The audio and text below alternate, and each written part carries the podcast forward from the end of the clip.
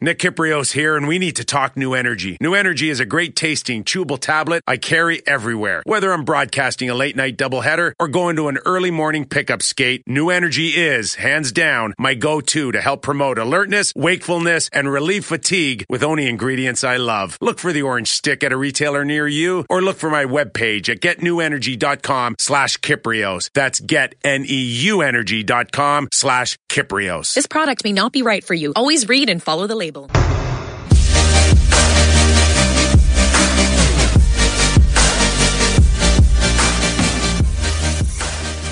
Recording this one, CFL Grey Cup Sunday. Got the kid, as always, Adam Ermintrout with us. It's the World Hockey Report with Cody and Adam. What's up, buddy? Hey, how's it going, Cody? Just living it up. Grey Cup Sunday, of course, can't complain. Um, man, it's it's kind of weird. I haven't watched a Grey Cup in a long time. It's I can't remember the last full Grey Cup I've actually watched. Do you like watch it yearly? I guess I assume you're a pretty big CFL fan, eh? Um, I'm not as big as a, a CFL fan as you might think.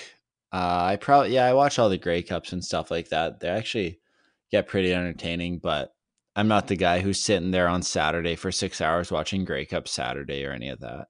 Did you uh, put any dough down on this one? Nah, because the odds weren't weren't too good. I, I put some dough on in the NFL today, and thanks to Ben Roethlisberger for throwing a last second pick there to screw me over. So there we go. Still got the uh, Predators and Oilers to win, though. I already added the Flames, so there's still hope for me. Ooh, I don't know. Those Kings might get them.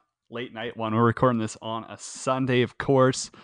It's World Hockey Report. A ton to talk to. So that pod list, bunch of stuff going on. Uh, let's start with last night, though. Oh my goodness. Um, you had the live blog going. So Boston and Montreal first thing.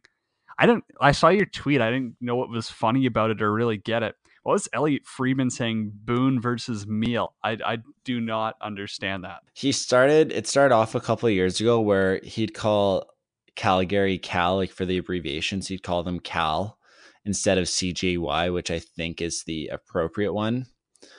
And then it just kind of escalated from there. Like people would always tweet him like, "Oh, it should be this, it should be this," and then I think he just took it to a new level because I think on on his own podcast they said, "Oh, so now you're just doing it." He he basically said he's just doing it to troll people. So he's got like VCR for Vancouver, and then he had Boone for Boston and Meal for Montreal. Just like funny stuff like that, and it's actually really smart of him. I mean, if he's tweeting out like I think he usually says hockey night tonight and then he does all those ridiculous abbreviations um it gets like a hundred replies on it so instead of like three or whatever because people just probably scroll by it he gets like hundreds and that's kind of the goal i guess if you're him Not bad. I mean, he's no Kipper or anything, but we'll leave that out. Uh, and before we actually get to your block, I totally forgot to ask you, what was your thoughts on that Roussel bite? I mean, the guy's a scumbag for one. I'm thinking like anytime you bite someone, you're an absolute loser. The NHL is even worse for giving him a five grand fine. That's like like a nickel to your average human being.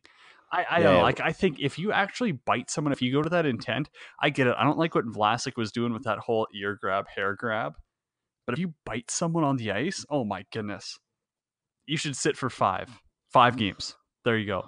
i wouldn't say five but i mean he's still bit a guy although i don't know what the league's doing. They fine a guy five grand who just signed for 10 mil last summer so he's probably wiping his ass with that and just laughing about it. Um the only thing i guess on top of the five grand is that it adds to the whole if he does something else he's a repeat offender. That's stupid though, because this is exact definition of a non-hockey play. Like that, there's absolutely no need for that other than this guy's a prick, wants to be a loser on the ice, decides to go and bite someone. Oh man, I mean, you just wish one of those guys would eat a stick in the teeth or something. Yeah, I mean, biting somebody isn't really the the way to solve your problems in the NHL. But who'd he bite? Vlasic? Yeah, yeah, it was. It was Mark Edward Vlasic there at the Sharks. I don't think Vlasic's gonna gonna drop his gloves anytime soon. But I don't know. You probably shouldn't bite him. Maybe get a number and run him the next player two hand him, but don't bite the guy. just sucker punch him. I'd rather see someone just just toss a fist. I mean, clock him on the eye. You don't have to bite a guy. That's that's just weird, gutless, stupid. I don't like anything about it. Uh, speaking of the Habs Bruins, I caught a little bit of the game. Didn't really seem like that old classic rivalry out there. I guess it got a little bit heated, but I mean, give me the thoughts. You live blogged about it, so obviously you're paying attention. Yeah, I watched the the whole thing. Um, the first period was pretty back and forth. I mean, I think Montreal was down two nothing after the first, and they had two self inflicted goals where the first one, the young Kotkaniemi on Montreal turned it over right on David Backes's stick, who sniped for his first of the year, shot up six and a half million or six mil, whatever. And then the second one, I think it was four on four, and a guy who just called up got called up from the AHL, uh, Brett Kulak was too slow on the coverage, so it's two nothing. And then no scoring and one of the worst periods ever. The second period was just awful. Uh, not really much of anything. And then in the third, Montreal got the the goal waved off, and then uh, Drouin had the big rush for Shaw to score, and then Tatar tied it up, and then Drouin cross checked. Uh, I think it was David Backes in the face, and Boston scored on the second half of the double minor. Uh, the third period was really good. The Bell Center was rocking as per usual, and it was super physical. But I think I said this in the blog where, you know, guys guys get so heated in the rivalry that they stop playing with their heads, right? I mean, Pastrnak was ran by Shaw, so he turned around and tripped him and cross checked him, and then sure enough gets a penalty. Montreal ties the game, and then Backes takes a run at Drouin, which is you expect that, but then Drouin cross checks him in the face, takes a double minor, costs him the game. So those rivalry games are awesome, and I think maybe part of the part of the thing that makes them awesome is the un, undisciplined as, aspect to it. Oh, it's definitely more enjoyable from a fan's perspective, but it just doesn't really feel like a rivalry. Like the, the I guess the closest thing that we've uh, probably in the past few years is that Calgary Edmonton game that we just saw a couple of weeks ago or a week ago, whatever. Like that actually felt like a rivalry game because there was a ton of hitting, there was fights, there was chippiness after the whistle and everything. Whereas now it's like, oh, it's a rivalry. He took a run at this guy. That doesn't count. I mean, if you take an entire period off or two periods off, that's not a rivalry game. No, it's not. And that was just kind of like the third period it heated up. I remember in the second, I was more so following Laine. And of course, leave it to me to have the Leafs and Flyers to go over six and a half goals and have it be six nothing halfway through the game and have the game end six nothing so I don't hit the hit the seven mark I needed. But yeah, rivalry games, I think we need more of it. Um, as our boy John Tortorella said, the NHL is one big hug fest for the most part. And it is. Um, just thoughts on Boston. Tuukka Rask, like, I mean, I think he was named first or second star. He didn't look great. Like, there's a lot of inch over here, inch over there shots Montreal probably could have had to win. And uh, Patrice Bergeron solves a lot of problems on that team. I mean, they had Forsbacka Karlsson, JFK, as we called him on last show, and as the Bruins Twitter account calls him he uh he's a good player, but I mean Marchand and Pastrnak are, are at a different level, so it's tough. And then DeBrusk and Krug, but after that, I mean they're struggling. They're pretty banged up. Eh? Like Chara's out, Bergeron's out too. Correct. McAvoy's out. See, like they're uh they're taking a beating here. But you know, if you can get half decent goaltending out of Tuukka, I mean, Halak's going to be a solid backup for you just squeak out of it 500 tell those guys get back and healthy then you can get rolling again. It's just like that. Yeah but for the most part i mean yeah i think in the second period i was i said i was following Laine in. How about that five goals? And i think he was the first since johan franzen franzen what seven or eight years ago? No didn't barzal have a couple of five bingo nights last year? No those were just five point nights I think he had like three of them though. Ah, I got you. I got you. Yeah, okay. I've got no clue then. Um, also, Laine won that lady a million dollars through Safeway, whatever. You always see it on TV up here. Never actually knew someone would win. But yeah, five bingos and that lady won a million. So pretty sick. I think it was a lady. Maybe it's a guy. I don't know.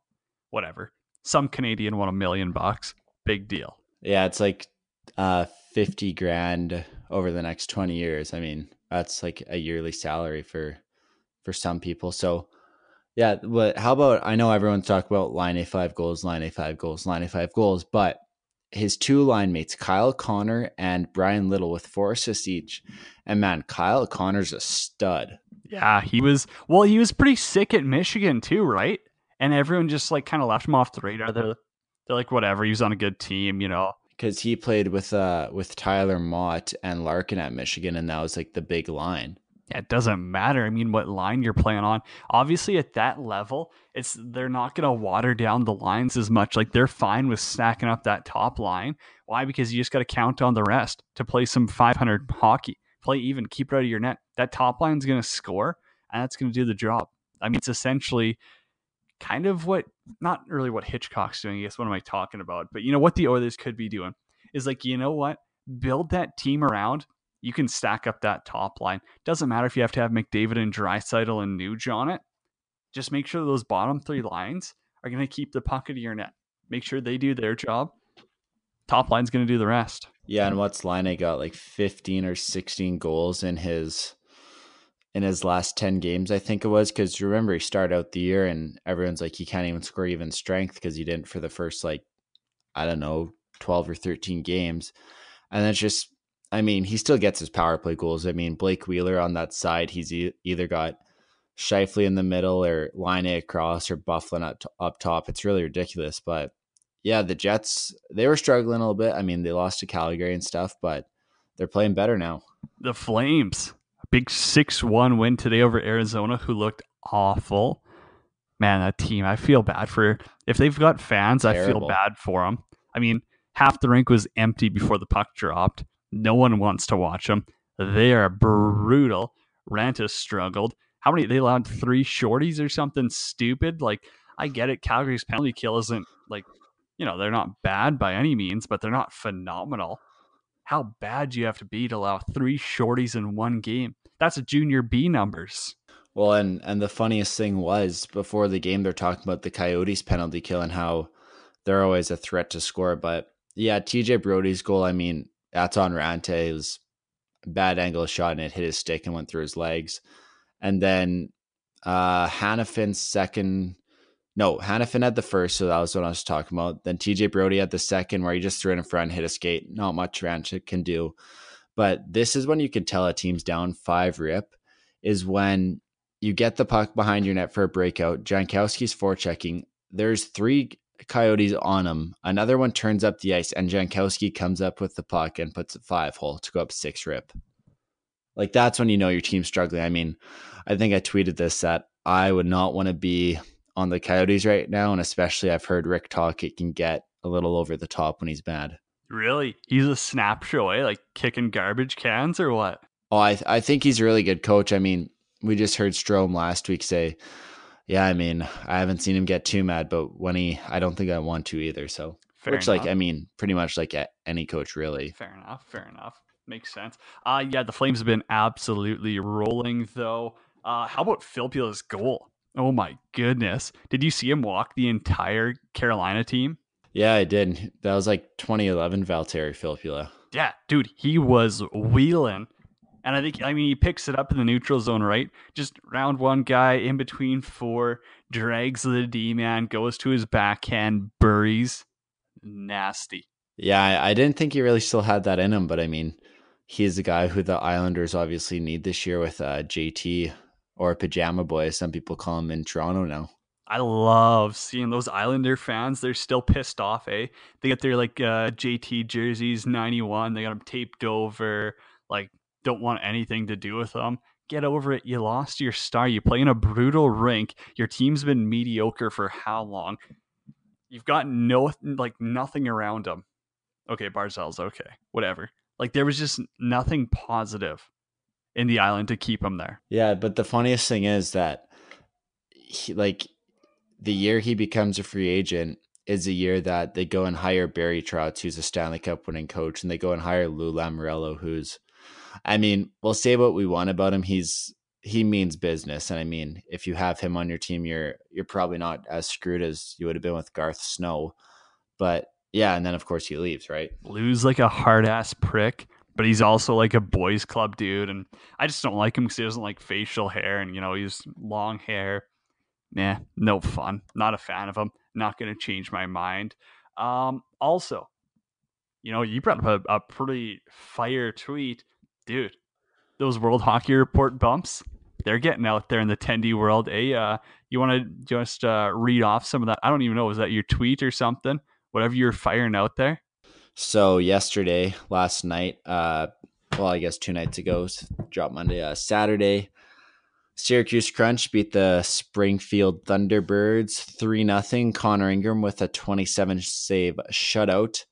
And get this since Andre Vasilevskiy went down, uh, Edward Pasquale got called up by Tampa to be the backup goalie for, I guess, Louis Domingue, it would be now. And uh, Ingram hadn't started, I don't think, in two weeks in Syracuse. And I mean, makes a lot of sense to to leave a 21 year old goalie on the bench, just not playing for two weeks. But, anyways, became the starter um, in five games as the starter 5 and 0, 944 save percentage, and two shutouts.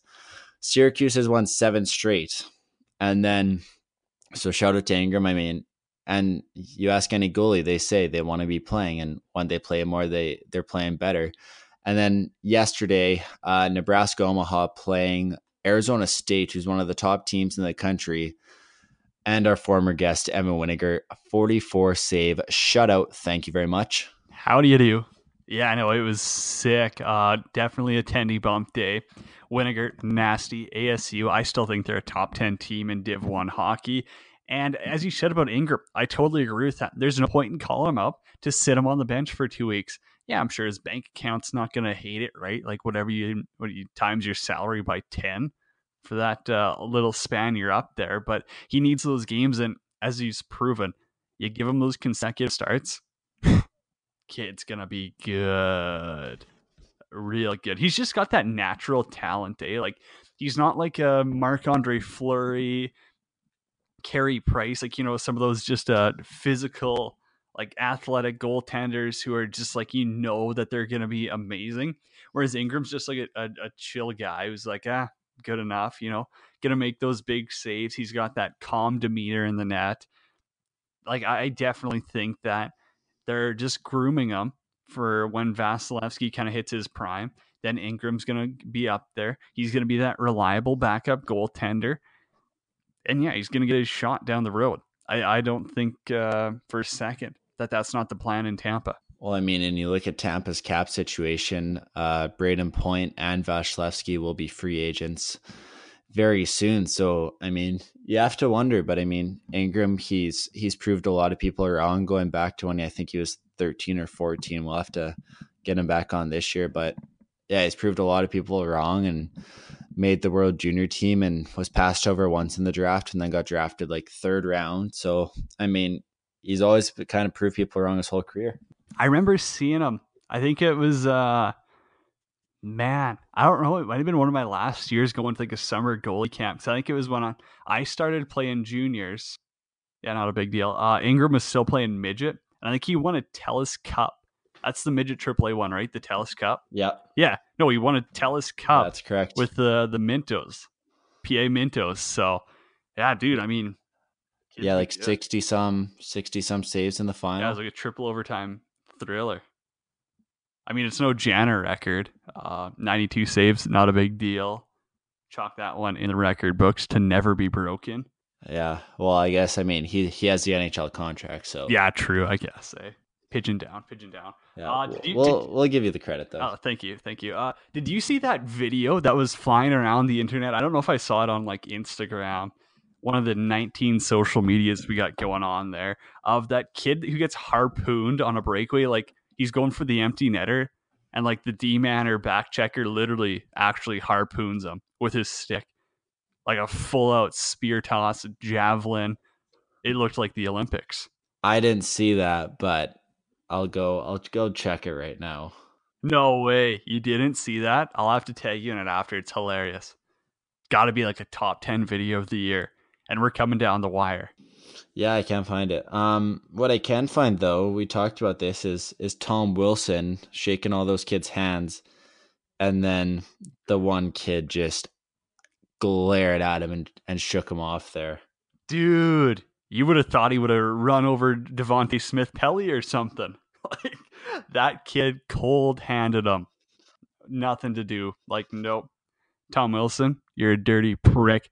Don't think of touching my hand. Smith Pelly commented on it too. He said, "Beat it at Tom Wilson." Because I, I don't know why, but it's kind of weird though. Because some of those kids were wearing like capital shirts or something like that. So we've talked about it before. You know, he's he's on your team, you love him, and he's not, you hate him. So the person mustn't have been a, Caps fan. But speaking of the Caps, they're five and one since since Tom Wilson has returned from his ridiculous suspension. Dude, I mean, we've talked about it since like oh, we started the pod. Like Tom Wilson's a one of a kind player. He brings so much energy to that team. And honestly, I guarantee you can put him on any team you want and he's a top two line guy. He's just got that like he's a he's honestly he's a skilled hockey player. He's a good hard nosed hockey player. He's not scared of anyone. He can skate. He can hit. He can do it all. And yeah, I mean the Caps are just going to reap the benefits. Why? Because he's an unreal player. Yeah, exactly. And he's just he's one of those guys. You you get him back, and you're not really going to notice it on the score sheet so much. Although he made a sick pass the other day to Ovechkin, who he plays with him and Kuznetsov, and it just seems like that's his spot in the lineup where you like sure he'll get 40 50 points be in that range but what he does is so much more than a salary number a point number it's it's actually insane it's he's one of those guys in the league who comes to first comes to mind where you say it doesn't show up on the score sheet what he does every night but that's just a guy you want. Oh exactly. That's it's like your ideal like teammate in a sense of he's going to be the guy to do a lot of the heavy list lifting. Like you know hammering d-men through the glass and then getting back in position. You know he's going to be that first guy back first guy in the forecheck. It's your ideal teammate essentially. Yeah exactly. And you know he just creates so much space out there for his line mates who I mean, Kuznetsov has the puck on his stick pretty much the whole time he's out there, so he creates a lot of space for them. Now, what's your thoughts? I thought I was going to st- spark a little bit more of a discussion. I thought people are going to get pissed off. Uh, that Adam Lowry thing, where I don't know, like you know, he gets rocked, whatever. Teammate gets rocked. A little bit of a scrum pushes the guy into his own bench, and then he steps on the bench and starts laying into him. I thought it was funny. You know what? It's like old school hockey essentially. I don't think anyone was at like serious harm.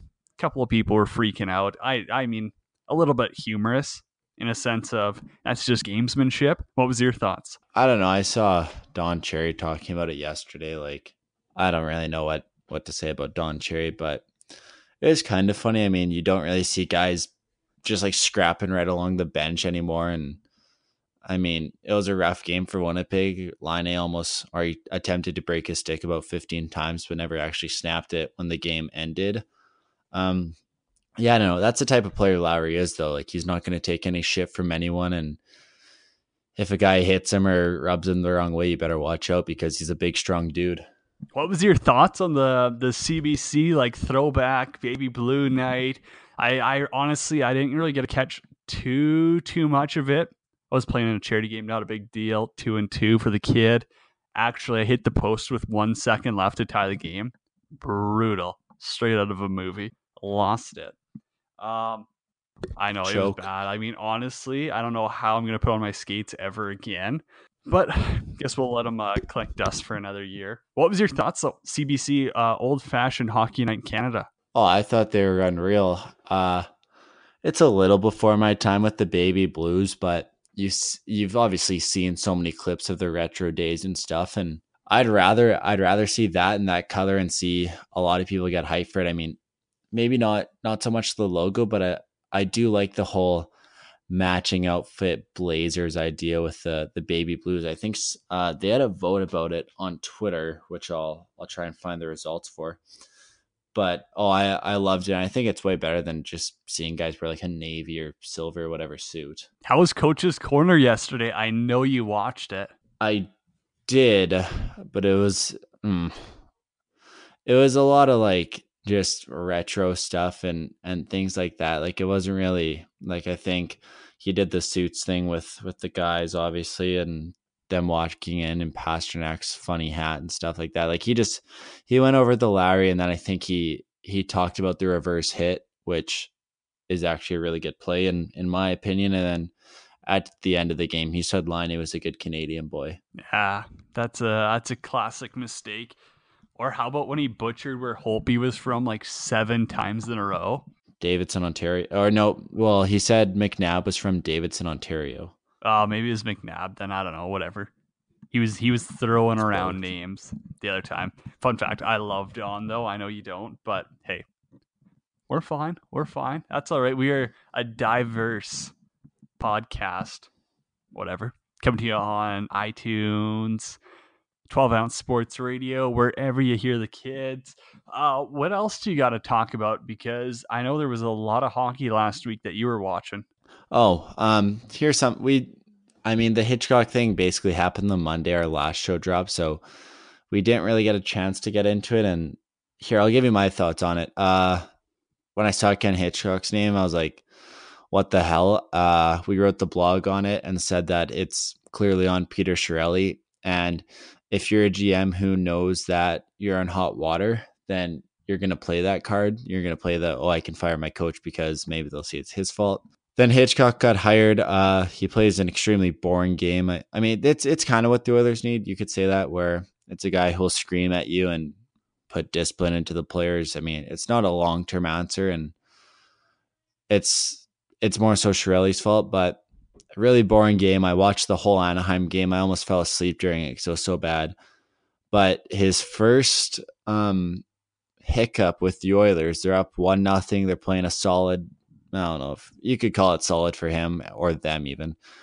And two minutes left. Uh, McDavid, Draisaitl, and whoever else like Caggiula get out there. One minute left. He switches them not for Nugent Hopkins, who's probably the Oilers' most reliable two way player, but for Milan Lucic, Kyle Brodziak, and Zack Kassian. Uh, two of those players can't skate. The other one's Zack Kassian. And of course, Anaheim tied the game up because Nick Ritchie's left open on the slot where which is where Lucic or Brodziak should have been, which I mean, just like to put your third, fourth line, I don't know what they're calling it, but that's almost unacceptable to have Lucic out there. Yeah, I was kind of questionable about the Hitchcock thing, and I know my blog probably seemed like a little bit harsh towards them. But yeah, again, like, come on. The guy really hasn't had that much success in the past 15 years. You know what? It doesn't matter if he's going to roll those top two lines and they're going to win throughout the regular season, great. But look at he did that with St. Louis, he did that with Philly to the point of they they'll do great in the regular season. Playoffs, they're burnt out. Playoffs, deep teams win where his teams haven't been. And whatever, it's going to be a first round exit. Congrats, you get a shitty draft pick now. Good thing you hired Hitchcock. Yeah, he he wears on guys and the quote from Friedman this week was he he knows the camera's on him. Like when they show him on the bench, it looks like this calm, quiet guy. But it, one of his former players, I think it was a guy on Dallas, said when the he knows the camera's off him, like you better you better look out. Like he's he's one of those co- old school coaches. He's not afraid to tell you you suck or anything like that. But this this is maybe what the Oilers need, and they called up Puljujarvi because Hitchcock thinks he can fix him. So we'll see. New school players cannot handle old school coaches. It's like I'm not gonna say it's like all millennials and like young NHLers are eating freaking Tide Pods and stuff, but honestly, they just can't take the verbal abuse. Like think of Tortorella and how he connects with the young guys. I'm not gonna say Panarin's, you know, one of those classic young guys because he's his own case, but those coaches who are so like verbally invested in it and vocal about, hey, if you do good, I'm gonna tell you. But if you do bad, I'm also going to tell you. Players just don't seem to handle that anymore. And I mean, probably the, one of the best guys we should have talked to about that would have been Kole Lind and asked him about playing for Kent Woods because the guy was crazy. But also, he was one of my favorite coaches because he was a straight shooter. And that's what I enjoyed being a former player. Like, I enjoyed when your coach would say it as it is because I just hate having that like gut feeling of not knowing what's going through their minds. And honestly, everyone who's saying that communication was a problem for Todd McLellan, maybe that's one of the reasons. You know, maybe guys are too, you know, even if you spend like 10% of your brain energy, whatever you want to call it, thinking about, oh, what's McLellan thinking of right now? That's going to take you off your game. It's going to take you away from, you know, what you should be focusing on. Yeah, I mean, the maybe that's part of the reason why we've seen a trend with younger coaches, uh, more so college coaches getting the jobs now. Uh, we see it with Jim Montgomery in Dallas, and then David Quinn with the Rangers, and both teams are doing pretty well. I mean, the Rangers are overachieving, but maybe that's the fresh voice that David Quinn might be. And it seems like the older coaches are getting weeded out. Like we're kind of on our last waves where there's new guys that take over. Like you look throughout the league, and there's so many coaches who have been in it for so long, really. And then even I guess Jeremy Colliton in Chicago, he's he's 29 years old. Like they're younger than half their team in some cases. So I think that's that's one of the things where you hire a younger guy to maybe get to the younger guys. But the thing with Chicago and and Quenneville was he did really well with Alex DeBrincat, and I don't really know. And then he was playing uh, Henri Jokiharju of Portland. He played there last year. Uh, they're playing him in the last. So yeah. Now a little bit off of like classic hockey talk, but you know, I, I don't know. Are you much of a, a reader? Like I see all these ex NHLers writing books. I've read a couple, like loved the Theo Fleury one. The Kelly Hrudey one was also awesome as well.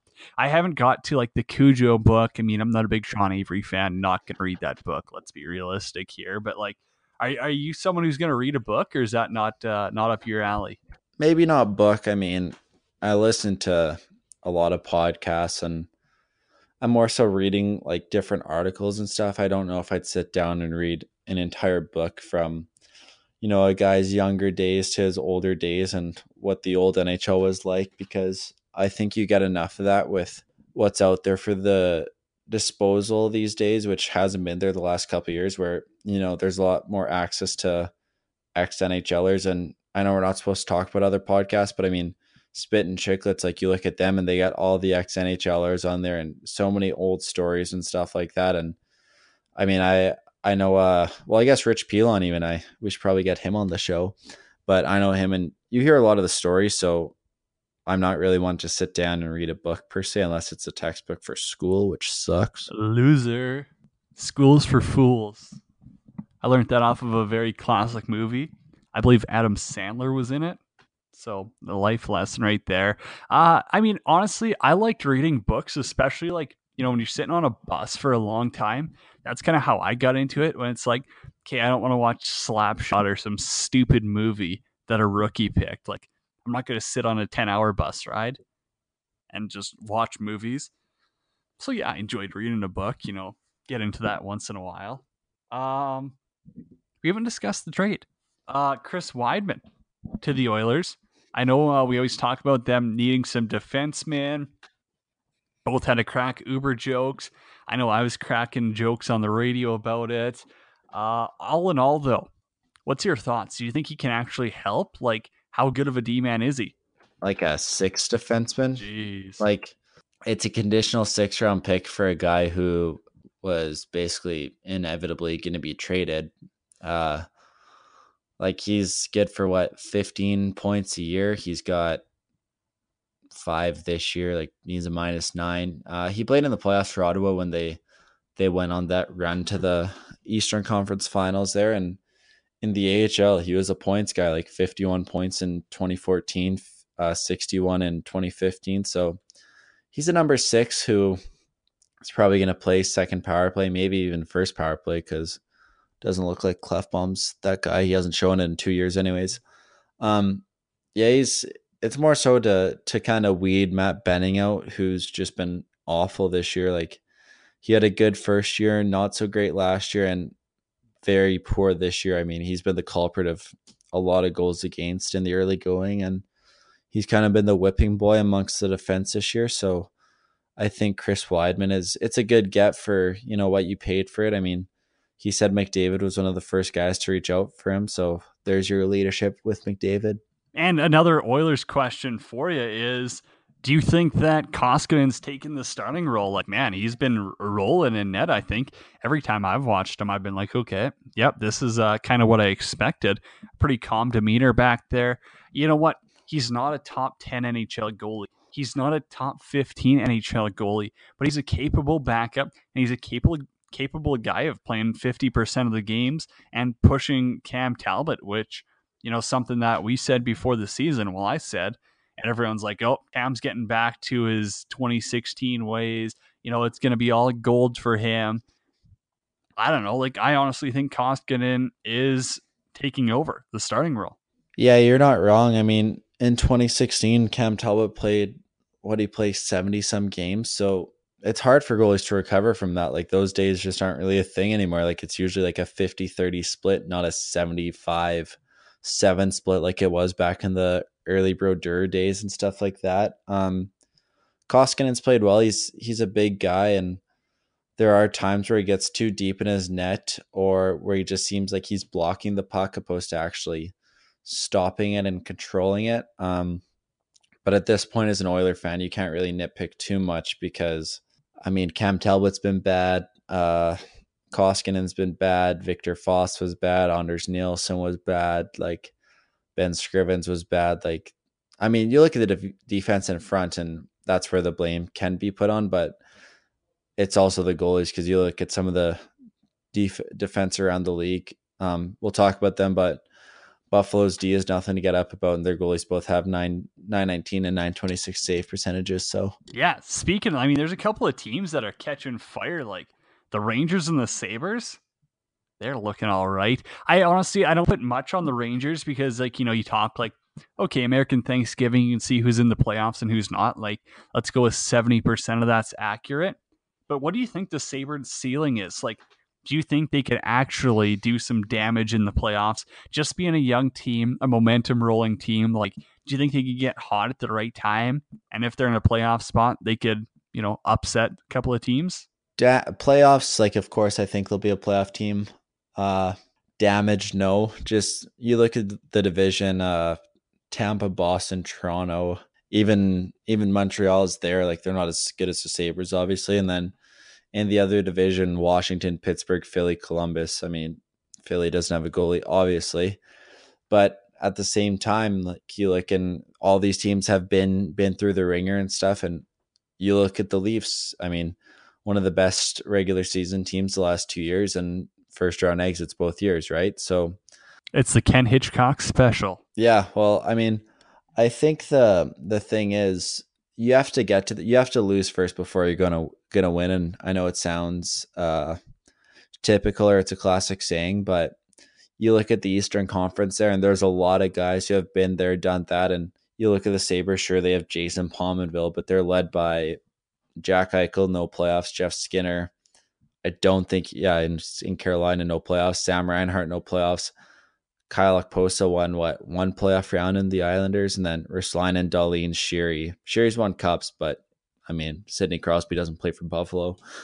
And then their goaltending, I think that's the biggest thing. Carter Hutton, uh, 919 save percentage, Linus Ullmark, 926 save percentage. So you look at the Sabres and all this, like they only have one guy with over 10 goals, and then they only have two guys who are averaging more than a point per game, and then Pominville 18 and 24, Reinhart 16 and 24. So you look at the Sabres, and ever since Ryan Miller left, they haven't really found their guy, I guess, until now.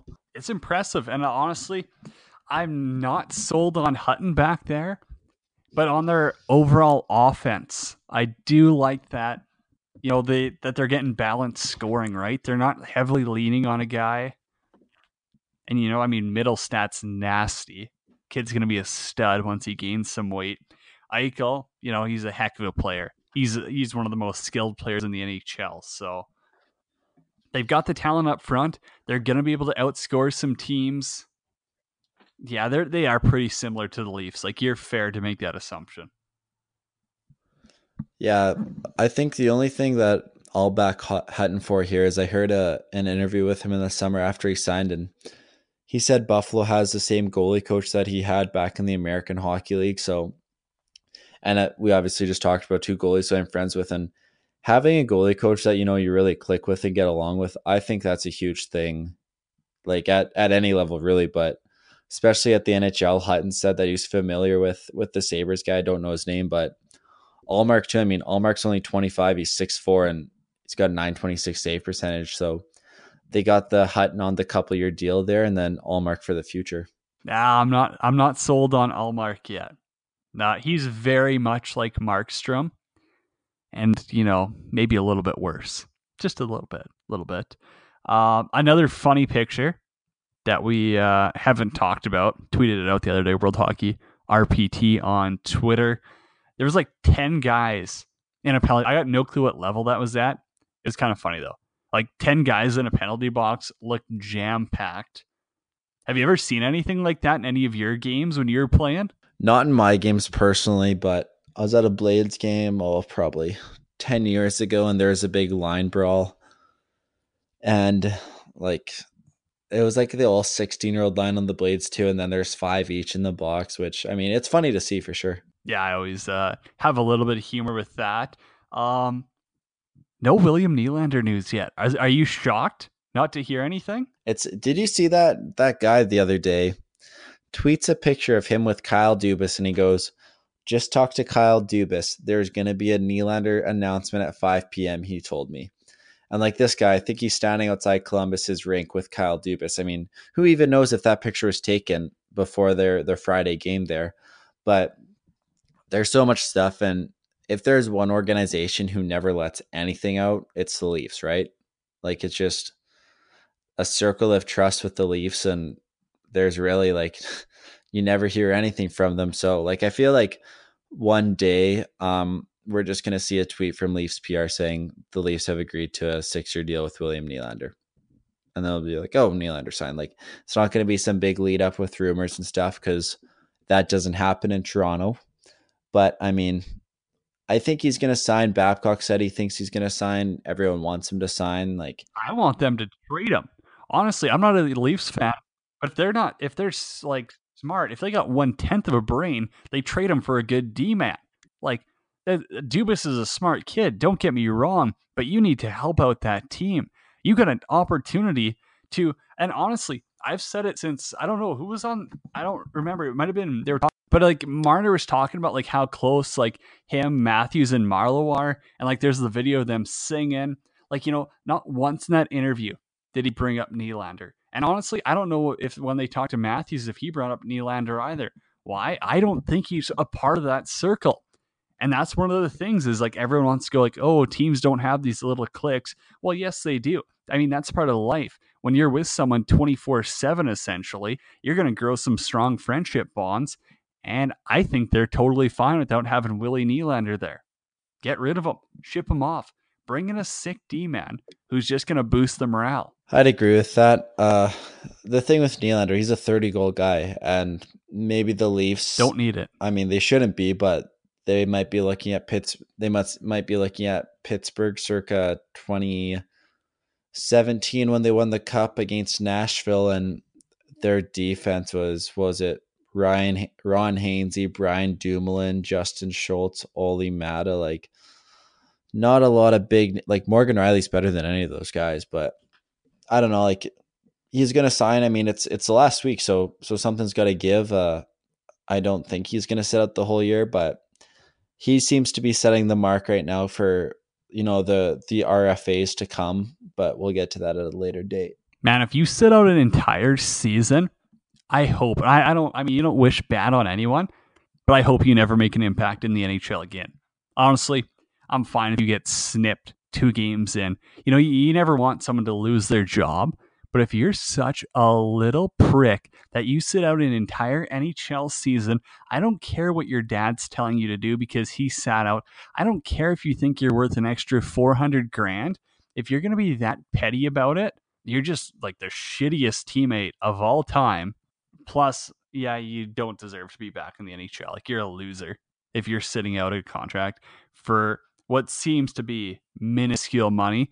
And if that's the case, bet on yourself take a short term deal, take a little bit more money, short term, prove yourself. It's just one of those things where you look at it and it's it's a weird situation because they have three high end guys who are gonna who are gonna eventually sign with Matthews and Marner, and Nylander doesn't want to be you know a couple million dollars less than either of them. So yeah, I I don't know what's gonna happen. I think he signs like I'd say six years, thirty or six years, forty million. I think would be a fair number for both sides. Like that's like I don't know six point eight. I'm not doing the math in my head, but something like that. Yeah, I'm no math guy. I was kind of trying to think about doing that. I'm like, wait, no, there's no chance Channer gets that.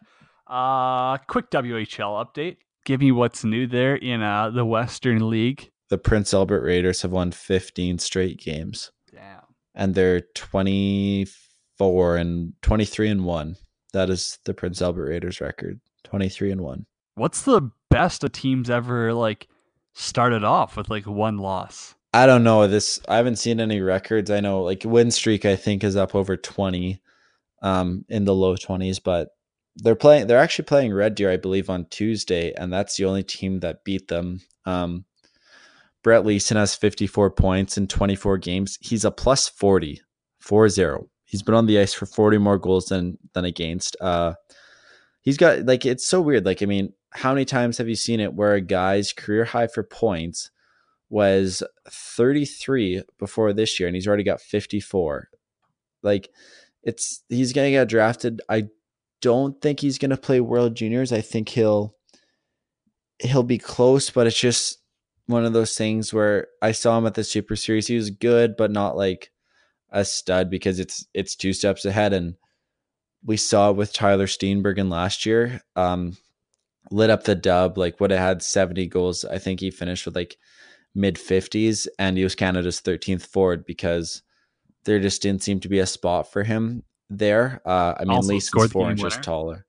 Yeah, I mean that's that's it there. Uh, I think Ian Scott's going to be their backup goalie at the World Juniors, or even start with DiPietro. Uh, it's so weird because once again, like how often in any league do you see a guy with a career 898 save percentage go in and come come the next year with a 948 save percentage? Like that's crazy to think about. Like they're they're a deep team. Uh, I wouldn't uh, tinker with it too much at the deadline just because they're so good and they have so much like they have so much depth there. But it'll be interesting to see how December goes. They'll be losing Scott for sure for the World Juniors and maybe a guy like Parker Kelly or Leason too. So you take a top six forward and your top goalie out, and we'll have to see. Could you imagine they go like oh over seven or something? That stretch. That'd be rough. Yeah, their backup goalie has an 864 save percentage. So Hey, you could win games with an 864. I won a playoff game once and allowed eight goals. Decided to go. Anything's possible. wow. We won 9 8 overtime. Probably the most impressive win of my life. I honestly tried to lose it for the team, I think. It was, I think we were down like probably 6 1 or 6 rip. And I was like, please just give me the hook. Like, I don't want to be here anymore. We're going to win this series. I know it, but this is just not a good night. Kept me in. Janner's just getting shelled left, right, and center. All of a sudden, the boys pull a rally in the third, come back, win it in OT. Thriller. Bang. All right. If you want to see any team, including the Prince Albert Raiders, play, check out SeatGeek. SeatGeek is an app that takes out the confusion from buying tickets. Tickets are given a grade based on value, a 1 to 10 score to let you know if you're getting a good or bad deal. View from the seats lets you see where you're going to sit so you don't end up behind any poles or restricted viewing. Download the app, go to the settings tab, hit add a promo code, use our promo code World Hockey Report, all caps, no spaces, for $20 off your first SeatGeek order. That is World Hockey Report, all caps, no spaces, for $20 off your first SeatGeek order. And of course, uh, for being a beauty, a listener, go check out 12 Ounce Sports Radio because they are legends over there, the Sports Talk Radio. Also, I mean, hey, they're coming on the pod. We might as well talk about them right now. Any Day Rose, hit them up. Sick product. It's classy. It's exactly what you need. I mean, American Thanksgiving. I know it's past, whatever. You missed your opportunity. You got Christmas coming up. You got to impress people. Any Day Rose. It's uh, definitely a drink you need to try out. Adam, I got one more question for you. I've seen this on my Twitter, Instagram stories, Facebook. People are bringing them back. What's your thoughts on Cooperalls? Uh, no, because those would be so uncomfortable to play with. I wouldn't want to do it. I think Kamloops did it on a nationally broadcast game a couple years ago, and I don't know. no, those were fake. Cooperalls, you dumbass. they didn't actually wear Cooperalls. They were just like pants and socks that looked like it. They're like track pants. No, they they actually wore legit No. Cooperalls. Like, well, those like track way. pants, kind of. They were definitely pants and socks.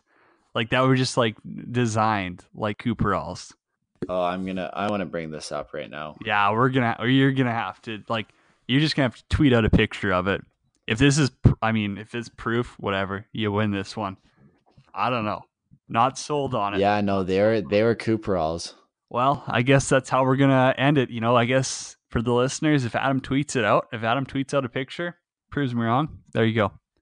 He wins the day, wins the week. It's a World Hockey Report with Cody and Adam. Thank you for tuning in. Like, subscribe, share, comment. I don't care. Do all of it or do none of it. Whatever. Download the episodes. Beauties dropping on Monday, of course. We're on Twitter at World Hockey RPT, website worldhockeyreport.com. Adam, time to go watch the rest of the Grey Cup. Yeah, go Red Blacks, cause screw the Stampeders. Stamps, baby. See ya. See ya.